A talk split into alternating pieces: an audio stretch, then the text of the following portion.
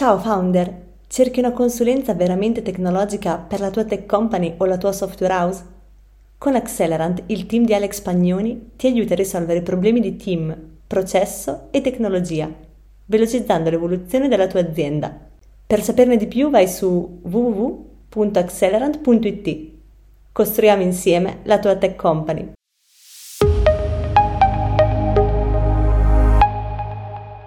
Benvenuti a tutti, CTO Mastermind e tutti benvenuti a questa nuova Tech Stories. E per i nuovi eh, membri della community di CTO Mastermind eh, vi presento un po' l'ecosistema, un ecosistema di tech leader e per i tech leader che conta anche una community fatta di 700 persone ormai e assieme a questa anche tantissimi appuntamenti, appuntamenti come il podcast, infatti vi invito a a seguirli sui vari canali come Spotify, Apple Podcast, eccetera, oppure su YouTube, dove vedrete questa chiacchiera che avrò io assieme al nostro invitato eh, Francesco Donghia e vi invito anche a iscrivervi quindi al canale di YouTube per seguire tutte le nostre news nel, nell'ambito tech. E per chi è per le prime volte che ci segue, vi invito anche a iscrivervi direttamente alla community a www.ctomastermind.it slash community. Ecco, ehm, con noi abbiamo Francesco Donghia, Head of Open Innovation di, di Alma Cube, quindi capirete bene come l'argomento di oggi che andiamo a trattare è sull'open innovation, una, un argomento abbastanza ampio, forse molto ampio, che a volte necessita proprio di eh, una razionalizzazione per capirlo a, a ehm, con noi appunto, come vi dicevo, abbiamo Francesco Donghia eh, che lavora in Alma Cube, che vi presento e adesso lascio appunto giusto due parole a lui per presentarsi e capire un po' di cosa stiamo parlando. Ciao Manuel e ciao a tutti. Uh, innanzitutto grazie per uh, l'invito. Eh, diciamo poco fa uh, in riscaldamento che è il mio primo podcast uh, e quindi diciamo mi interessa anche un po', per me è un momento anche proprio di, di apprendimento su me stesso uh, rispetto diciamo a questo medium che um, conosco ancora troppo poco, ma da, su queste cose qui sono sempre un po' boomer. Um, quindi grazie per l'invito, eh, mi fa molto piacere essere qui uh, e conoscere questa community. Uh, io vengo da un mondo un po', un po più un po' diverso da, da, quello tecnico, sono un designer uh, di, di, formazione, ho, um, ho, lavorato poi negli ultimi dieci anni uh, in, uh, nell'innovazione soprattutto, eh, sia in agenzie di consulenza, diciamo per, di, di, di, supporto ai processi di innovazione per le imprese, sia dentro l'università, fatto un po' di, di, ricerca e poi lavorato nel trasferimento tecnologico uh, per sviluppo di um, tecnologie prodotti innovativi dal punto di vista anche della ricerca. E oggi da quattro anni uh, lavoro in AlmaCube, che è l'incubatore Innovation Hub dell'Università di Bologna e di Confindustria Emilia Centro. E, um, uh, io mi occupo di Open Innovation, uh, mi occupo e gestisco la, la, la, unit di Open Innovation, quindi un po' tutte le attività che facciamo su questo tema. E, um, la cosa interessante per me, in, che ho lavorato sia nel mondo delle imprese sia, sia nell'università, è che appunto AlmaCube è, na, è proprio diciamo al DNA dell'interfaccia tra il mondo della ricerca e il mondo accademico e quindi non solo ricercatori, ricerca, eh, docenti, esperti, ma anche giovani talenti eh, che hanno spesso tantissime, eh, oltre all'entusiasmo e l'energia, hanno spesso tantissime eh, idee, nuove competenze che magari molte imprese invece in un mondo del lavoro che cambia così tanto poi uh, si fa sempre fatica no, ad attrarre talenti, in alc- soprattutto in alcuni ambiti, um, e, e AlmaCube d- d- da interfaccia tra questi due mondi che spesso si parlano poco o male, uh, diciamo che è un po' un, Uh, un ruolo privilegiato, no? E quindi poi uh, Open Innovation per l'uno e per l'altro, eh, per il mondo dell'impresa e per l'università, questa apertura all'altro ehm, diventa comunque una sfida eh, che presenta tante cose interessanti, diciamo tante, tante elementi entusiasmanti e anche importanti, eh, ma anche tante, tanti problemi da, da, da gestire. Questo è un po' il mio lavoro. Chiaro, chiaro, chiarissimo. Quindi Alma, Alma Cube è un po' un ponte, no? Tra tutto ciò che è ricerca, studio, innovazione, eccetera, fino anche alle aziende. Ok, perfetto. Ma ehm, entrando appunto nel, nel vivo no, della puntata di oggi, eh, quando, come dicevo prima, quando si parla anche di open innovation, si parla di un argomento che ad oggi può essere molto generale, che le aziende magari sentono e risentono più volte, dalla startup fino alla grande enterprise, no? Quindi, mh, soprattutto quando si parla di cultura di innovazione all'interno delle aziende, può essere un argomento talmente ampio, talmente generale, che a volte è anche difficile poi che le aziende eh, lo possano affrontare nella dovuta maniera o lo possano comprendere, ma soprattutto poi anche trasmettere, che è un'altra delle difficoltà che avviene all'interno dell'azienda quando si parla di innovazione. E appunto in questa puntata vogliamo un po' far luce e capire al meglio alcuni aspetti della Open Innovation. E, ehm, e quindi quale persona migliore se non te Francesco per magari dirci in parole molto semplici e in parole molto chiare eh, cosa si intende, come spiegare quindi l'Open Innovation?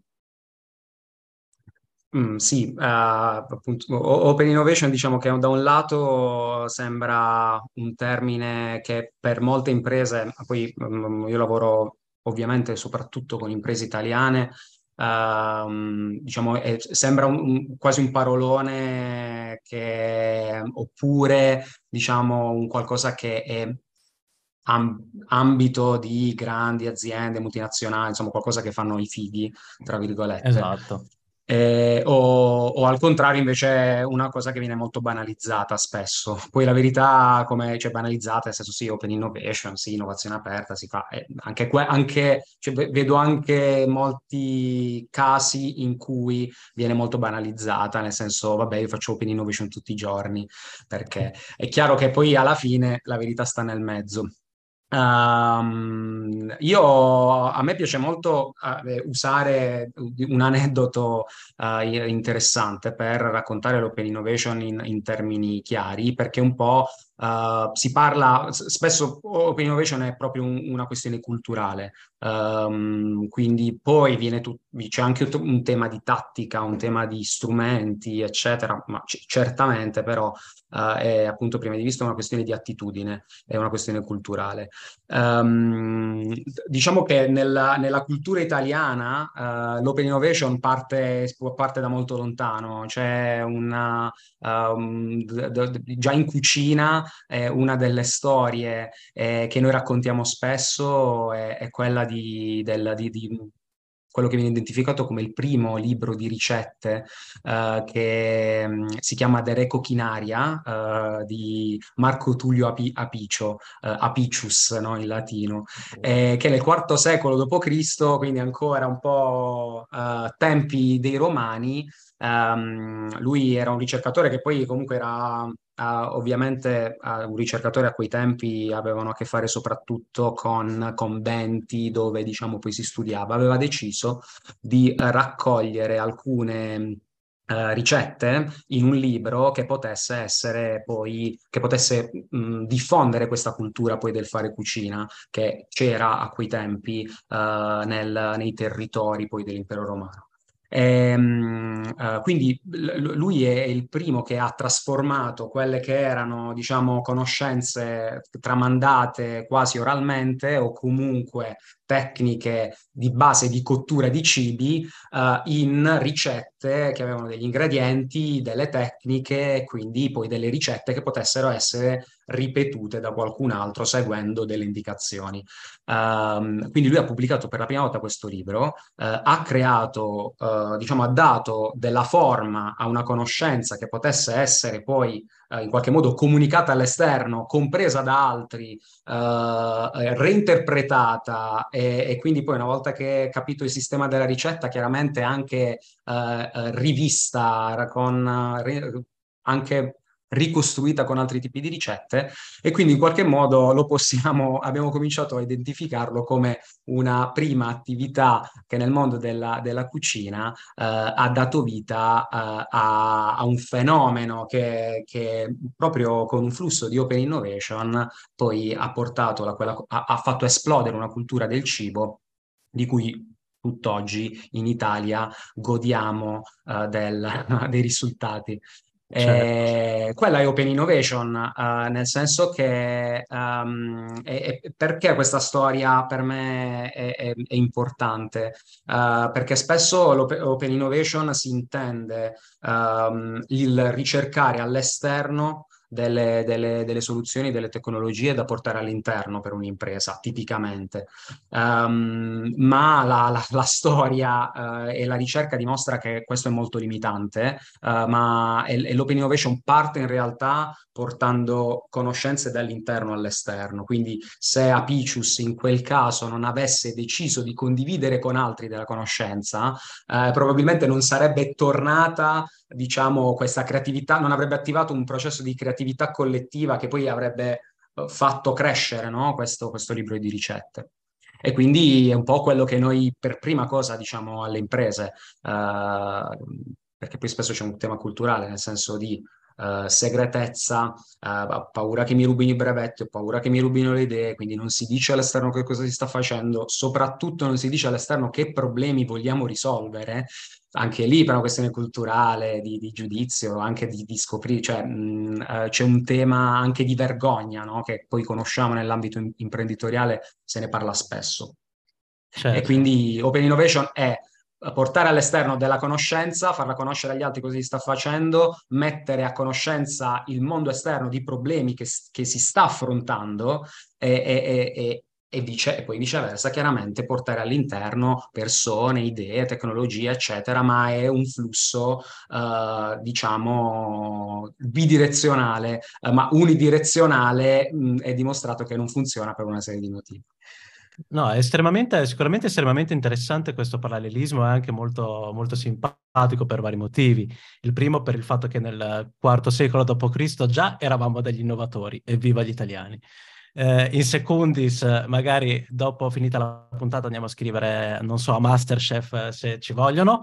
Eh, no, te, come terza e ultima cosa, però hai assolutamente ragione. Eh, molte volte le aziende non sanno che già all'interno di esse, all'interno della, della loro, dei loro edifici, dei loro uffici c'è innovazione che potrebbero trasmettere, potrebbero dare all'esterno e con un rapporto, come dici te, più univoco, appunto, si può addirittura crescere, questi, può addirittura crescere questa inno- innovazione.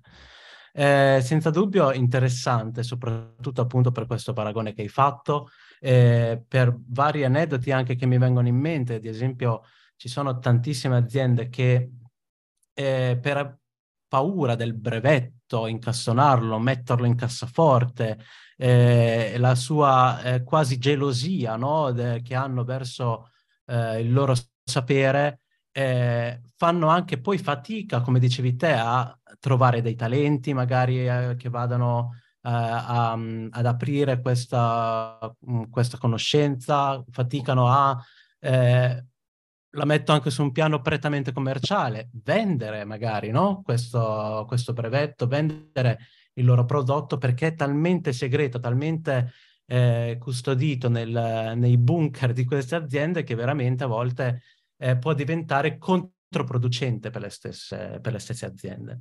Ma te aggiungo eh. che non sono solo le aziende a fare questo, questo errore, ma anche le start-up, i laboratori di ricerca, uh, i, i, laboratori universitari, eccetera, um, che, che, hanno tutta l'intenzione invece di portare le loro tecnologie mh, da, al mondo dell'impresa, e che però culturalmente fanno, hanno più paura che la loro idea, che la loro tecnologia venga rubata, della paura uh, di che, che, non sia poi alla fine conosciuta con nessuno, quindi poi diventa semplicemente una, una roba incestuosa all'interno delle tue mura eh, che rischia o di non interessare a nessuno oppure di non farsi riconoscere poi in un, in un panorama di tecnologie, di soluzioni che è immenso. Quindi Uh, già a volte comunicarlo non basta più, devi saperlo anche comunicare benissimo.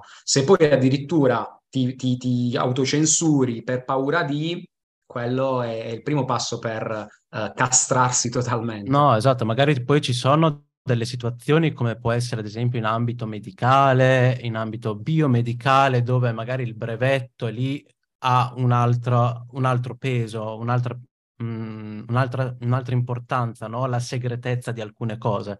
Ci sono altri ambiti, come io ad esempio lavoro nel settore Martech, eccetera, eccetera, dove lì competizione ce n'è a mille, quindi potenzialmente la, cosa vuoi mantenere segreto, che tanto l'hanno già fatto in 25 e tra una settimana lo faranno in altri 25 e così via. Quindi ti do pienamente ragione. Però al tempo stesso penso che ci siano eh, dei modi, delle maniere per cui fare e portare innovazione all'interno di un'impresa. Voi all'interno di Alma Cube l'avete riscontrato, avete un vostro modus operandi oppure vi appoggiate a qualcos'altro? Uh, sì, uh, noi mh, mm, diciamo che abbiamo due uh, strade principali per aiutare mm, imprese, organizzazioni di diverso tipo a fare innovazione, um, innovazione aperta, um, e, um, e, sono fondamentalmente quella che, questo poi è un paradosso, ma un'innovazione aperta per le vie interne, cioè um, un modo per, per, fare innovazione è, cioè, è, comunque innovazione sviluppata all'interno di un'impresa, che può essere di una tecnologia, di un nuovo prodotto, ma uh, collaborando con qualcuno, diciamo, collaborando con l'esterno, che può essere appunto l'università, giovani talenti, uh, laboratori di ricerca, altre imprese, eccetera, eccetera. Diciamo che facendo degli innovation lab Uh, che però appunto non sono il classico RD dove tutto succede con le nostre energie, le nostre risorse, le nostre persone, le nostre tecnologie, perché, oddio, uh, se qualcuno non facciamo entrare nessuno, perché altrimenti uh, ci copiano tutto, o, o, è semplicemente una questione di procedure, ovviamente, spesso, no? una questione proprio burocratica. Um, quindi questo è, è un modo, li, li, sviluppare Innovation Lab, facilitare processi di, di, di, innovazione con dei team composti da persone interne a un'impresa e persone all'esterno che possono essere di diverso tipo. Uh, un altro modo invece è proprio l'open innovation per le vie totalmente esterne, quindi semplicemente abbiamo uh, un problema, stiamo cercando questo, chi, uh, e, e, e, siamo pronti a valutare le soluzioni che sono lì sul mercato. Quindi si lancia una call, si, si fa scouting proprio all'esterno già di una soluzione uh, che poi chiaramente comunque deve essere uh, adattata, mh, lavorata insieme, eccetera, però quello chiaramente è uno scouting esterno. Ci sono altri modi, cioè ovviamente questo è... Um, è l'innovazione aperta che sta diventando sempre più importante rispetto all'innovazione classica per, totalmente interna, totalmente chiusa. E quindi l'R&D eh, le business unit che lavorano internamente per fare sviluppo appunto di nuove soluzioni, eccetera. Um, sono ormai tante ricerche, cioè una in particolare c'è un, uno studio uh, di cui poi alla fine vi lascio anche dei riferimenti fatto dall'MIT con Cap, Capgemini o Capgemini Uh, forse visto che stiamo parlando in italiano sarà Capgemini, um, e, e, che hanno, hanno fatto un, uno studio su come sta evolvendo anno per anno um, la, la, diciamo, il trend del fare innovazione su come l'innovazione aperta attraverso lab con risorse esterne o scouting diventa, diventa sempre uh, maggiore, sempre più importante rispetto a quello interno perché è più veloce, perché è più, è più completo, perché è più uh, eff- efficace rispetto a quella interna. Eh. Ma levami una curiosità, quando parli di lab, voi andate quindi a formare un team che è composto a seconda dell'esigenza, a seconda di quello che è il problema, di N figure, che può essere magari eh, figure strategiche in ambito tech, oppure in ambito legal, oppure in ambito marketing, ricerca di mercato, cose del genere, immagino. Sì, um, sì, sì. Eh, la, diciamo che la parte principale su cui per, per la nostra posizione uh, Al, come Alma Cube siamo più uh, efficaci è quella nel creare team di uh, giovani talenti mm. uh, o e, e, magari con qualche PhD o ricercatori. Poi è chiaro che in questi processi capita spesso che serve una, una expertise esterna che può essere di altro tipo, invece dal mondo di, della consulenza, e quindi poi facciamo anche quello. Ehm, però è proprio quello che descrivevi. Ah, ok, perfetto. Quindi a seconda de- di quello che state cercando, di quello che l'azienda cerca, poi si costruisce un team dedicato, un team ad hoc, appunto. Sì. Che possa appunto portare innovazione. Perfetto. Insieme, che, possa, che possa completare le competenze di un team interno all'impresa. Nel senso, per, su, questi, su questo processo per noi è fondamentale che ci sia un team interno dell'impresa che ha comunque l'ownership del progetto e che, mm. eh, che, che, ci lavora, che lo conosce. Cioè non è una consulenza appunto eh, che spesso rischia di portare a un'idea che però poi la, la, la, l'impresa eh, respinge perché non è non è integrata con, no, con il DNA dell'impresa. Invece certo. che se c'è un team di 3-4 persone interno che segue tutto il processo, poi noi, noi siamo coach di base, quindi noi quello che facciamo è facilitare di settimana in settimana il lavoro di questo team.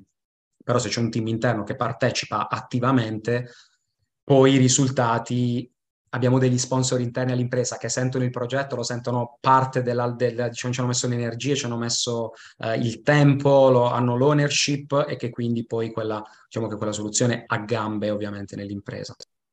Ti faccio un'altra domanda che mi è venuta in mente adesso, che dopo riprendiamo ovviamente il filo anche del nostro discorso.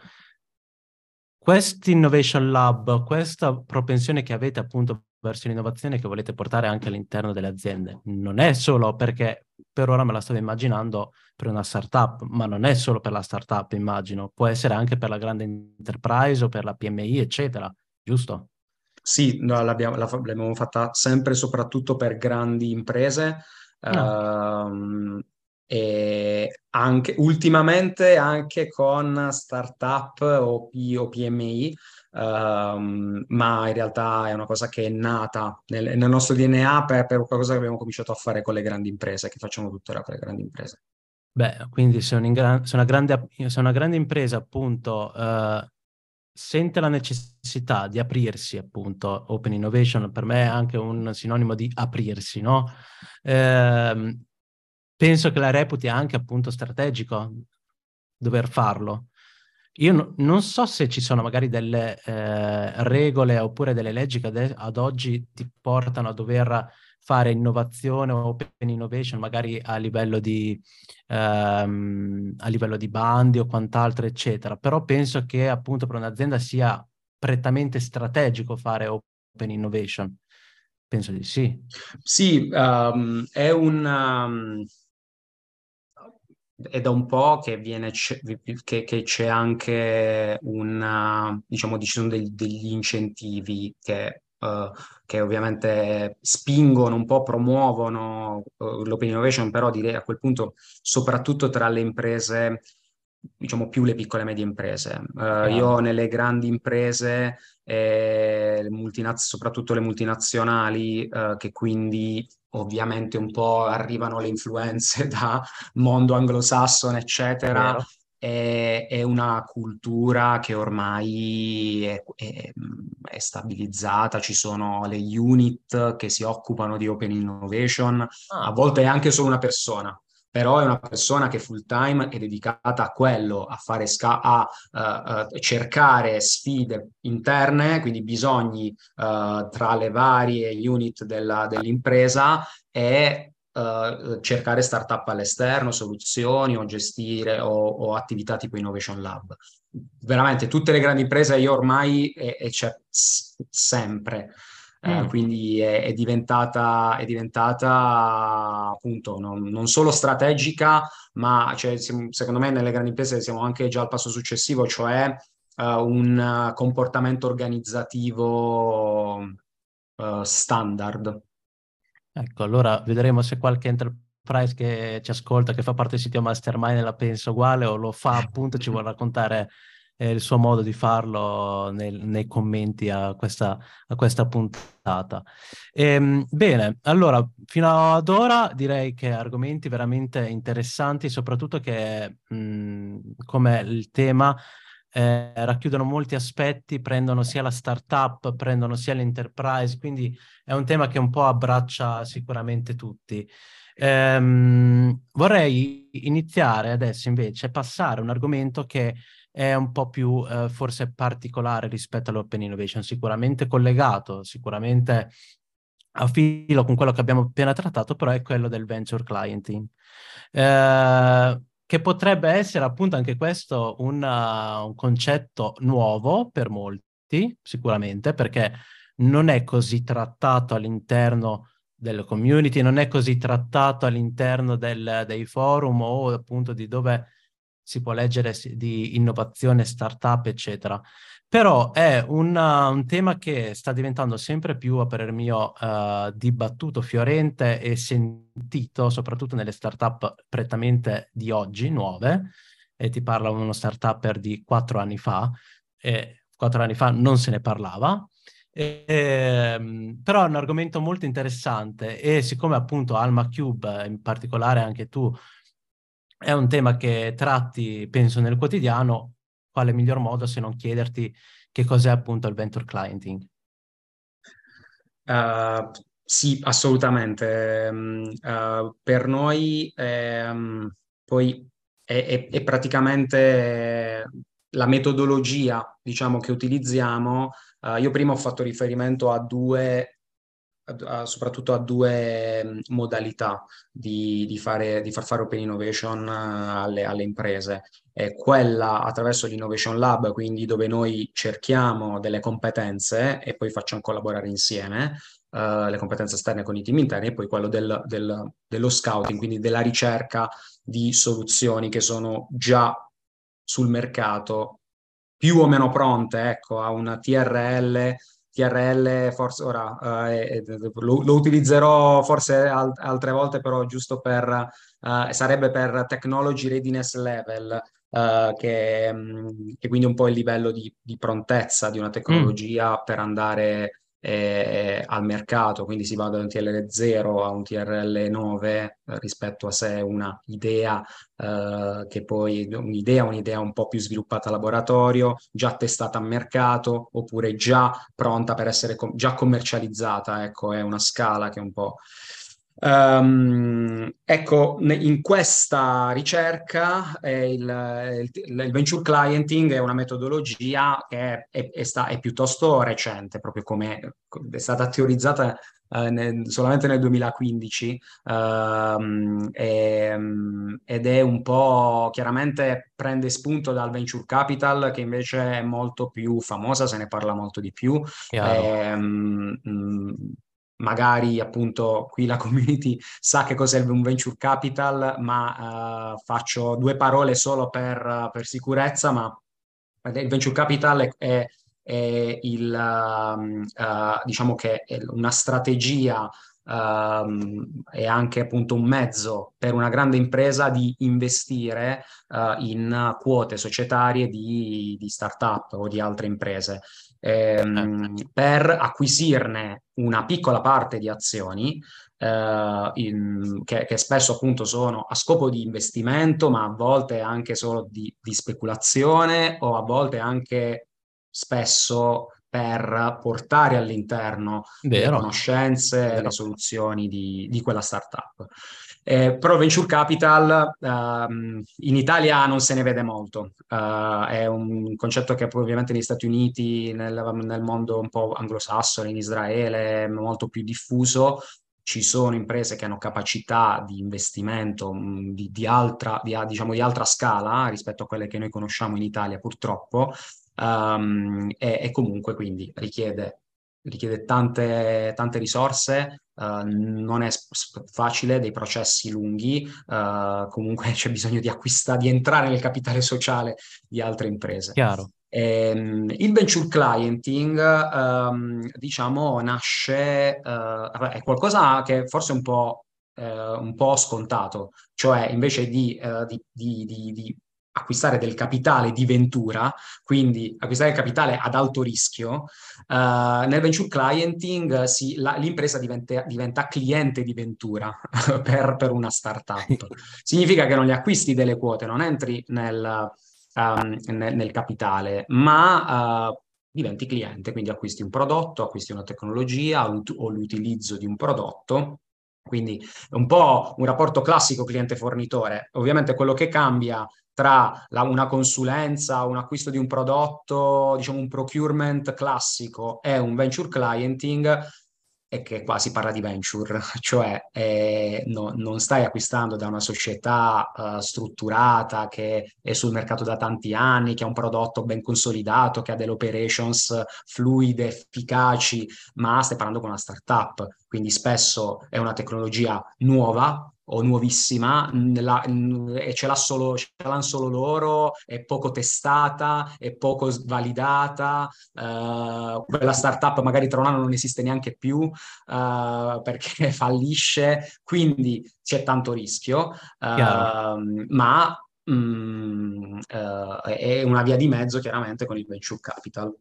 E, um, quindi è un po' un modo per eh, noi, noi diciamo che promuoviamo soprattutto quel modello con le nostre imprese, con le nostre start-up, anche perché abbiamo visto che si, um, è, è, più um, affine al DNA italiano di imprese che comunque hanno una capacità di rischio di investimento diversa rispetto a quelle statunitensi, eh, quindi chiaramente eh, eh, ti permette comunque di venire a contatto con eh, soluzioni tecnologiche, con start-up in, in, Italia, in Europa, nel mondo, eh, a, più, a bassissimo costo, perché al massimo appunto significa comprare un prodotto che poi magari non serve o, o non, non, non porta i risultati che che, che speravi uh, e poi lì chiaramente ci sono strategie per diminuire, mitigare sempre il rischio e, um, senza appunto, cioè, e, e, anche con processi più veloci.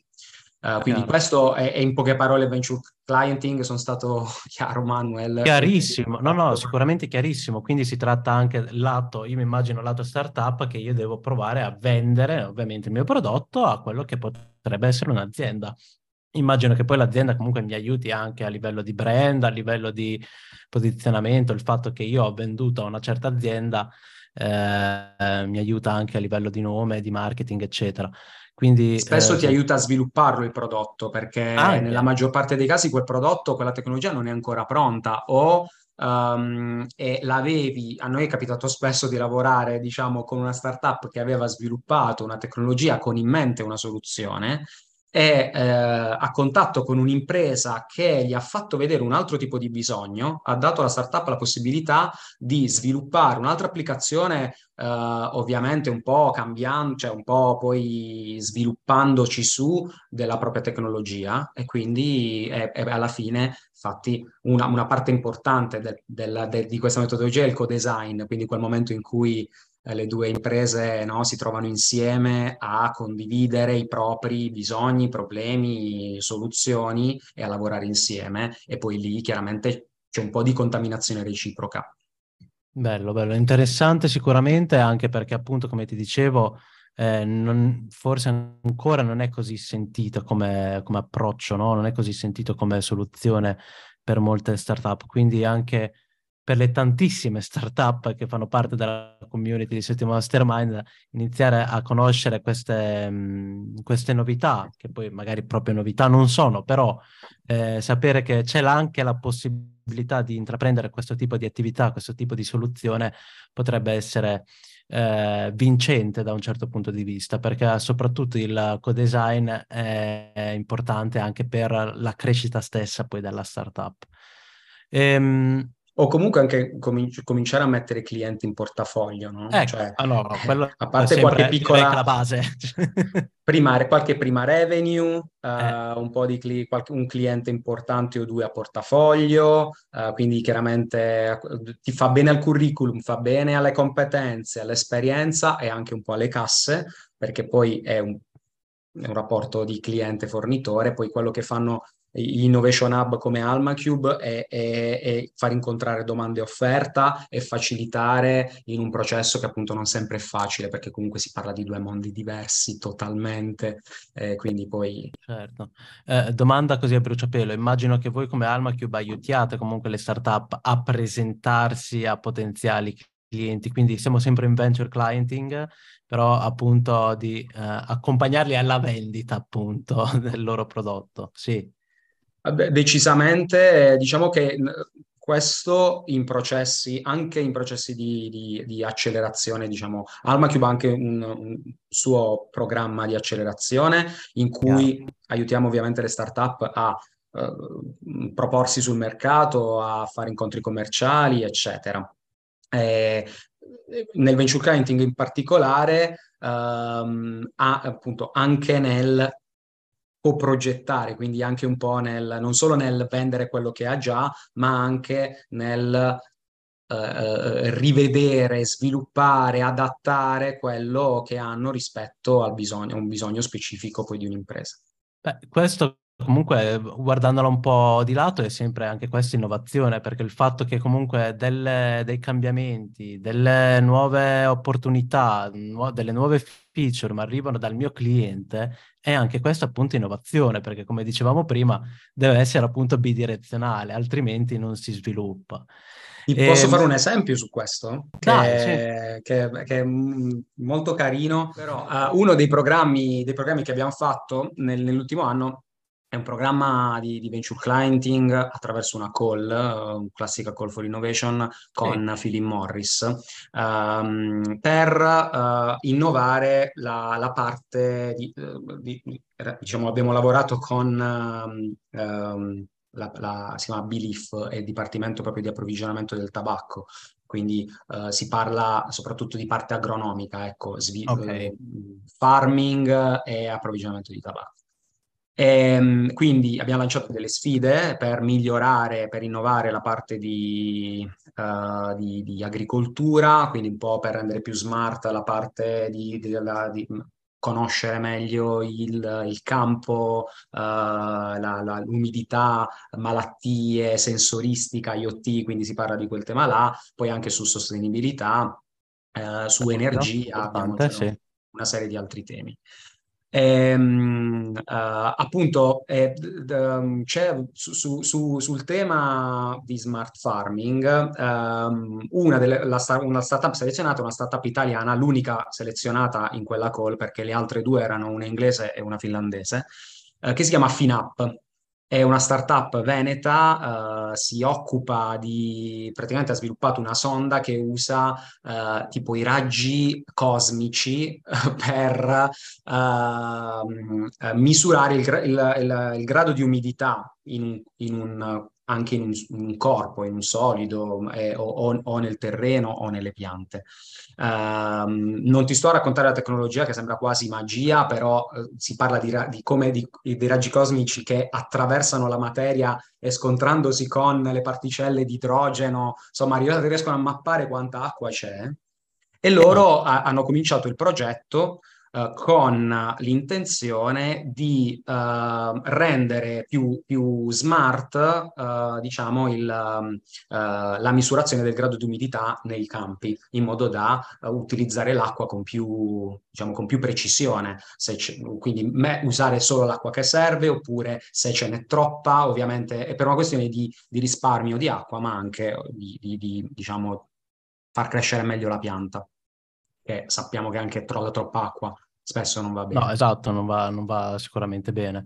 No, beh, e, in, in questo caso loro hanno lavorato perché questo era l'obiettivo, ma hanno scoperto durante le attività di co-design che abbiamo fatto insieme che um, da, è venuto da una persona di Philip che ha detto ah ma forse con questa tecnologia possiamo anche Uh, capire dove ci sono delle perdite nel sistema di irrigazione, perché noi con i nostri fornitori abbiamo distese di tabacco enormi e oggi quando c'è un tubo rotto non, non ce ne accorgiamo. Uh, lo, lo, capiamo dopo mesi, abbiamo perdite che non, poi magari ce ne sono più di una, c'è bisogno di persone che vadano a, a guardare i tubi uno ad uno, sì, sì. eccetera. Ho detto quindi potremmo usarlo anche come sistema per capire dove c'è una, un, diciamo, un'eccezionale perdita di acqua, umidità, per andare sì, a capire dove ci sono, quindi anche per fare detecting di problemi. Questa roba, quelli di Finapp non l'avevano mai pensata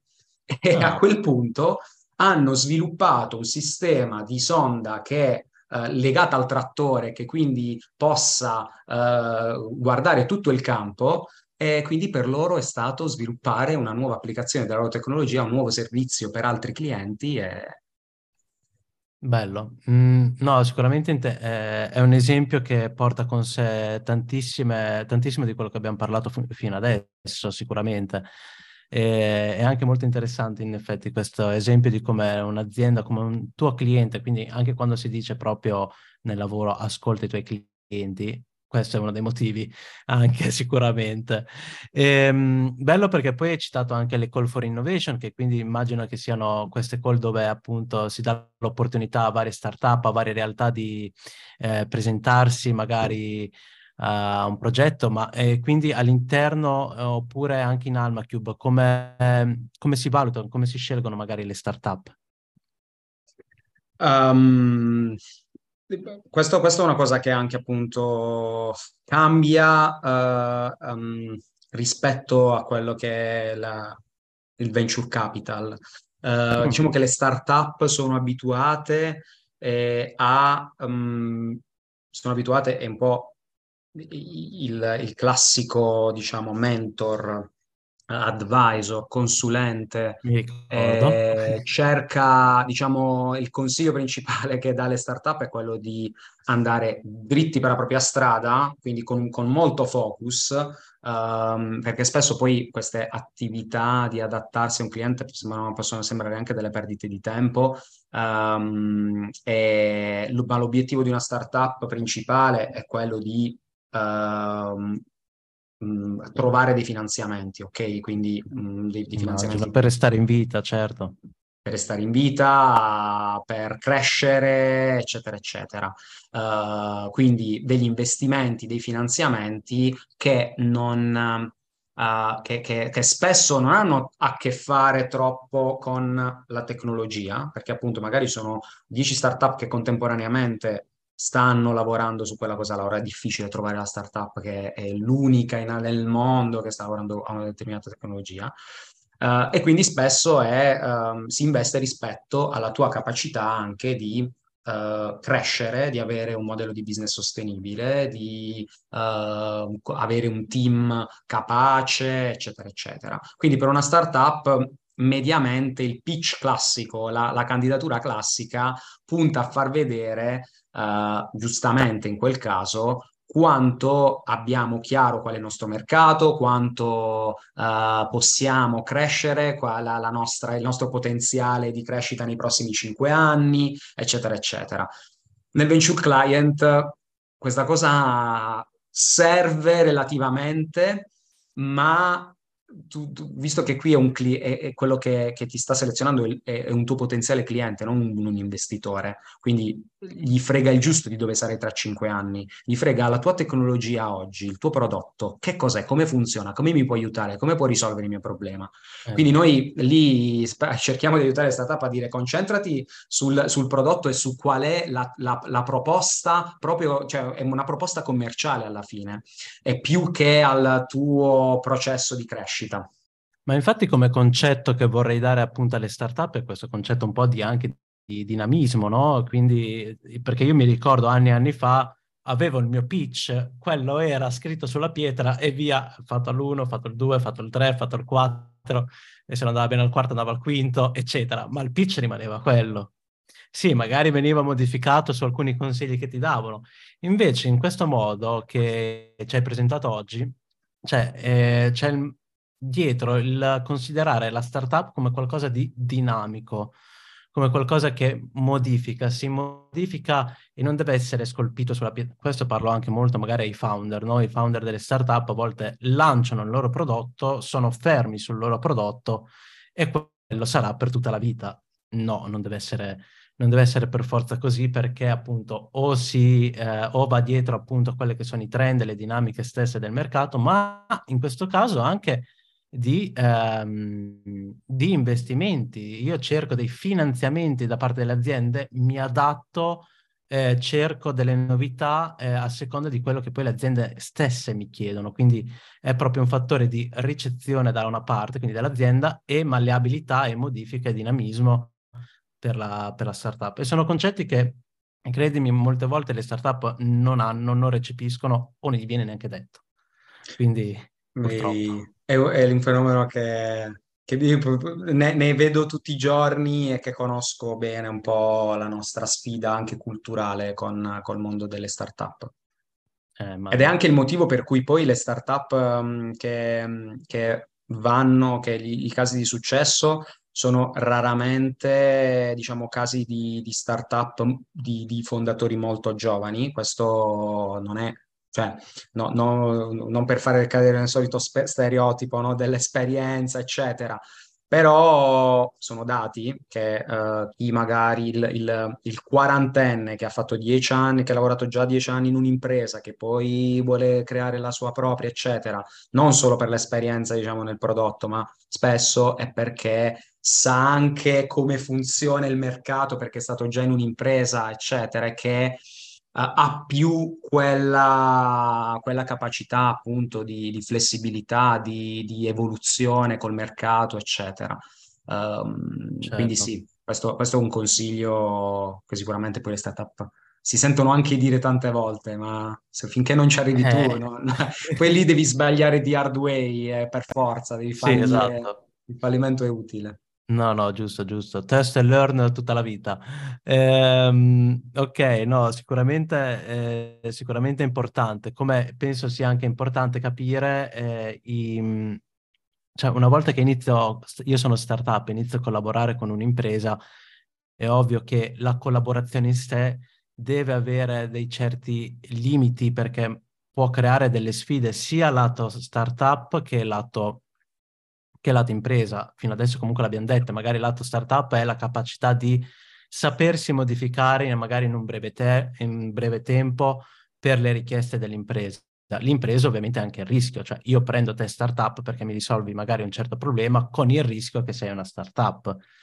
Quindi eh, abbiamo capito che magari c'è un po' di difficoltà in ambedue le parti. Quindi eh, magari ti chiedo, a seconda della tua esperienza in Alma Cube, ci sono dei, modi anche per gestire al meglio questa collaborazione tra impresa e quindi ma a volte anche una grande impresa come Philip Morris è una startup che magari è nel mercato, è nel business ed è alle prime armi.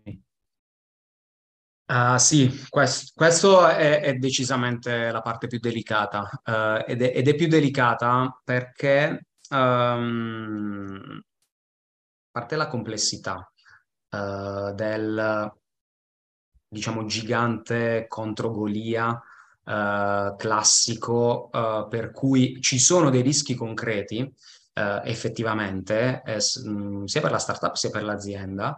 Ehm, ma, ma, è la parte più delicata anche perché spesso viene sotto, sottovalutata. Uh, per la maggior parte di imprese o di startup la parte che conta, perché quello che sanno, che sono abituati a fare, la parte che conta è trovare il contatto giusto. Quindi che sia la tua, la tua azienda è cercare una startup in gamba con la buona mm. tecnologia, con, cioè con una buona soluzione, con delle persone con cui c'è anche ovviamente magari della, perché qui ci si incontra, si capisce eh, qualche allineamento, anche un po' di, di strategia, eccetera. Il lato startup anche perché poi l'impresa chiaramente la, la, hai un po' la paura che ti voglia solo usare, che ti voglia rubare l'idea, loro sono potentissimi, poi se, se tanto se, se, mettiamo in mezzo gli avvocati uh, abbiamo, perso, abbiamo perso in partenza e tutto il resto. Ehm, uh, però appunto il, vabbè, una volta che ci siamo messi a lavorare insieme, come farlo? Qua sembra che lo, lo danno tutti per scontato e, e scontato non è. Eh, scontato non è perché si parlano lingue diverse, um, perché uh, si hanno obiettivi diversi. Uh, il manager um, ha obiettivo di... Cioè, un manager di, una gra- di un'impresa, di una grande impresa, ma anche di una media impresa, rispetto a una startup di, di 5 persone, di 10 persone, al founder che magari vuole crescere, che, che gli sta vendendo un prodotto, ma in questo momento è, è, ha altri obiettivi, gli obiettivi prioritari sono altri, quindi c'è bisogno di uh, mh, identificare qual è il, il valore condiviso dall'inizio perché altrimenti si comincia a lavorare con delle, ehm, con delle prospettive sbagliate e presto eh, i nodi vengono al pettine, presto si litiga, presto lo scetticismo che comunque c'è uh, per paura di, di perdere soldi da una parte, per paura di perdere la soluzione, la, la, eh, che ti venga rubata l'idea dall'altra, eccetera. Lo scetticismo viene subito a galla e a quel punto Uh, ci, si, si, litiga o, o, e, e, si interrompono i rapporti. Uh, è, pieno, è pieno il mercato e le, le imprese di uh, esperimenti falliti con le start-up. Quello rischia anche di creare un, aneddoti um, e, e, e bis, cioè, esperienze negative per cui poi trovi sempre la, l'impresa, il manager che sì, ci abbiamo già provato, ma di qua eh, sono, non sono bravi o non sono pronti, eh, mia nonna non approverebbe, tutto il resto, no? Quindi um, eh, gestire bene quella, quella, parte di collaborazione lì eh, è, è chiave perché magari trovi la startup giusta e se sei startup trovi l'impresa giusta, ma se non setti bene le aspettative all'inizio, se non, uh, se non lavori in trasparenza rispetto a quali sono i tuoi obiettivi, uh, non lavori a livello di scenari di collaborazione su qual è il valore reciproco che ci portiamo a casa uh, e anche su un lavoro di conoscenza empatica, empatica proprio di ok, io voglio capire bene qual è il tuo bisogno, così, ti fa, così so farti una proposta più adatta e quindi lì poi no, quello che è il nostro lavoro è um, mettere le persone bene intorno al tavolo, fare delle attività che portano a, che fanno emergere, diciamo, questi elementi, e fare anche delle sessioni belle di team building creative uh, dove si sta bene insieme. E questo, perché poi la, il rapporto umano conta uh, e ti fa superare più facilmente dei momenti di difficoltà che poi non mancano, ovviamente, in un percorso di questo tipo. Ma infatti mi è venuto in mente anche qui un parallelismo perché alla fine lo riscontriamo anche noi nella community del CTO Mastermind, nel senso che ad esempio quando noi facciamo le veci di un CTO all'interno di un'azienda, no? Quindi andiamo a prendere delle decisioni strategiche, tecnologiche anche importanti, come ad esempio quella di un fornitore. Io presento un fornitore all'azienda, poi dopo è proprio anche il CTO, è proprio anche il tech leader di quell'azienda, in quel caso noi, che dobbiamo gestire i rapporti tra i due, fornitore e azienda, perché uno parla in un linguaggio ultra tecnico, ad esempio, e dall'altra parte non hanno una figura che lo parla. Quindi la figura di un collante, in questo caso il CTO, ad esempio, visto che siamo in ambito, discutiamo in ambito tech, è estremamente importante e ce la rivedo appunto come parallelismo in quello che mi hai appena fatto appunto nel mondo, eh, nel mondo startup impresa e quindi il saper riuscire a dialogare al meglio perché altrimenti numero uno ne va del progetto perché eh, uno, parla A, uno parla B e alla fine si, ci si ritrova con C in mano. Eh, numero due poi ne risentono come dicevi te anche i rapporti e quindi è proprio, eh, lo fate voi, lo facciamo anche noi, perché appunto è molto importante quando all'interno dell'azienda poi non c'è il CTO, che è il CTO il cosiddetto il ponte, no? All'interno dell'azienda tra il mondo tech e il mondo business. Eh, questo lo rivedo appunto quando voi fate questo ponte tra impresa e, e startup. Ok. Uh, un, uno, uno, strumento potentissimo uh, per uh, migliorare la comunicazione proprio è, è di linguaggio no? tra, tra, due mondi che spesso, soprattutto se poi la startup ha un, un'impronta accademica, che io anche di quelle ne vedo tante, um, è, è, è proprio il linguaggio che viene utilizzato. Quindi spesso il mio ruolo è quello di uh, passare da uh, un confronto proprio verbale dialettico puro è, è, è, è, il confronto dialettico, se io sono un ricercatore e tu sei un manager, quasi poi a un certo punto mh, mm, ci, non ci piacciamo a vicenda, perché poi tu usi tutti i tuoi paroloni, eccetera. Io ho bisogno di, no, di fatti, ho bisogno di cose concrete, sì, sì. E a volte magari appunto neanche ci si capisce. Per me lì è importante uh, sembra banale, ma tirare fuori un po' il, bambino che è in quelle persone lì.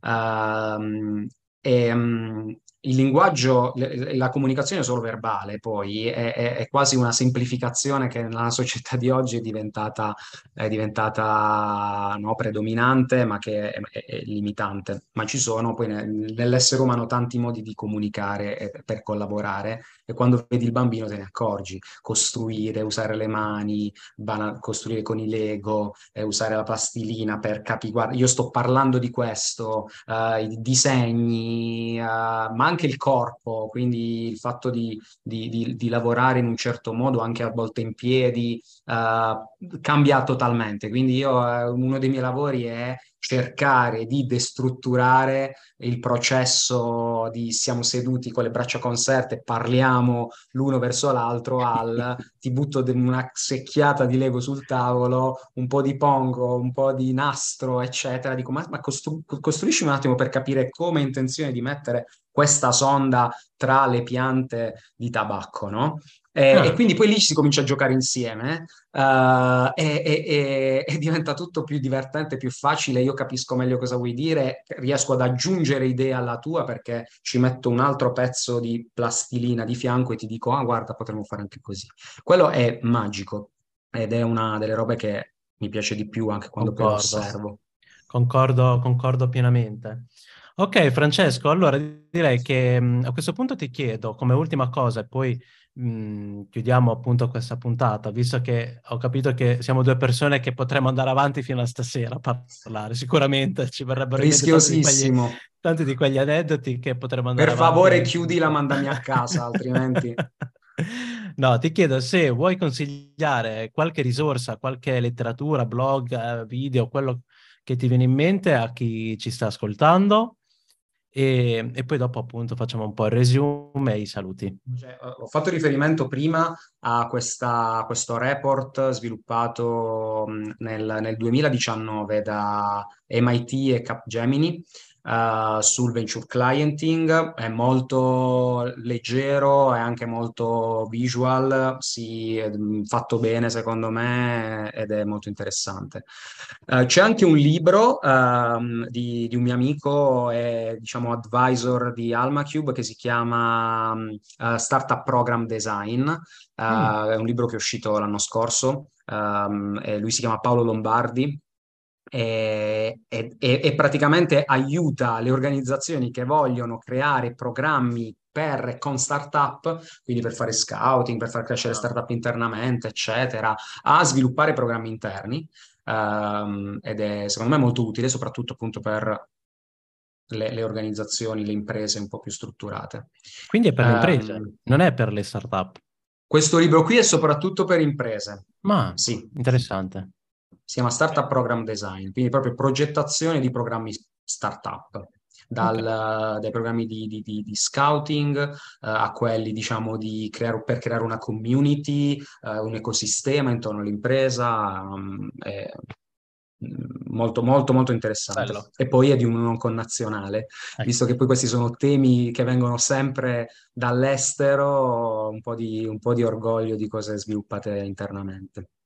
E, e, poi vi consiglio anche, perché poi l'ho letto proprio stamattina e mi ha colpito, uh, di studiare meglio il caso Pfizer BioNTech per il vaccino del Covid, che è un caso di venture clienting uh, molto interessante, perché poi Pfizer e BioNTech, che è una startup, era, è ormai era una startup tedesca che aveva cominciato a sviluppare la tecnologia mRNA per vaccini sul cancro Uh, aveva già cominciato a collaborare con Pfizer in tempi non sospetti, prima del Covid nel 2018, quindi si conoscevano per alcune sperimentazioni che stiamo facendo insieme. Pfizer fa vaccini da una vita, BioNTech ha sviluppato il, la tecnologia mRNA e quando, quindi qui si parla anche di, di flessibilità, no? Come dicevi prima, Manuel, quando uh, è, è, è arrivato il Covid improvvisamente, si conoscevano già perché avevano già fatto qualche test, si sono parlate, hanno detto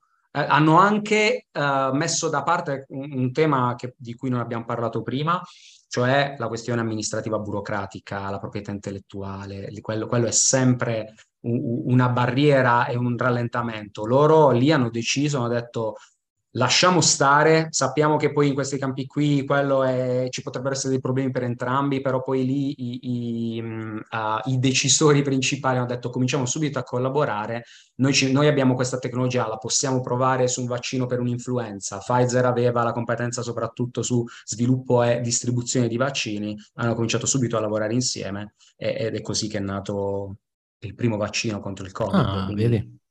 Veramente, veramente interessante. Infatti, questa è dimostrazione del fatto che tutti gli argomenti che abbiamo trattato oggi sono applicabili in tutti i campi, anche quelli odierni, appunto, come può essere quello del vaccino, eh, del vaccino per il Covid. Ok, uh, Francesco, eh, siamo arrivati alla fine di questa puntata, di questa Tech Story veramente interessante, soprattutto anche per gli argomenti che abbiamo trattato. Siamo partiti dall'open innovation fino ad arrivare a dare consigli fermi e diretti alle startup che magari ci stanno ascoltando. Eh, quindi anche nella semplice collaborazione nella giusta collaborazione tra loro e un'impresa, ma anche dei, con dei tips veramente interessanti e innovativi che possono essere come quello del venture clienting, che magari eh, molte startup o alcune startup non prendono in considerazione. Eh, benissimo, allora io ti ringrazio, eh, ricordo a tutti che poi ci sarà anche eh, un, un, appuntamento con uh, il sito Launch eh, dove potremo discutere di tutto quello che abbiamo trattato eh, su Telegram. grazie Francesco, grazie a tutti e ci vediamo alla prossima Tech Story, al prossimo sito show. Grazie a te Manuel e anche io saluto tutti, uh, spero che sia stato appunto interessante, per me lo è stato, anche divertente uh, e quindi a presto e grazie ancora, buona, grazie buona serata. Grazie a te, ciao ciao. Ciao.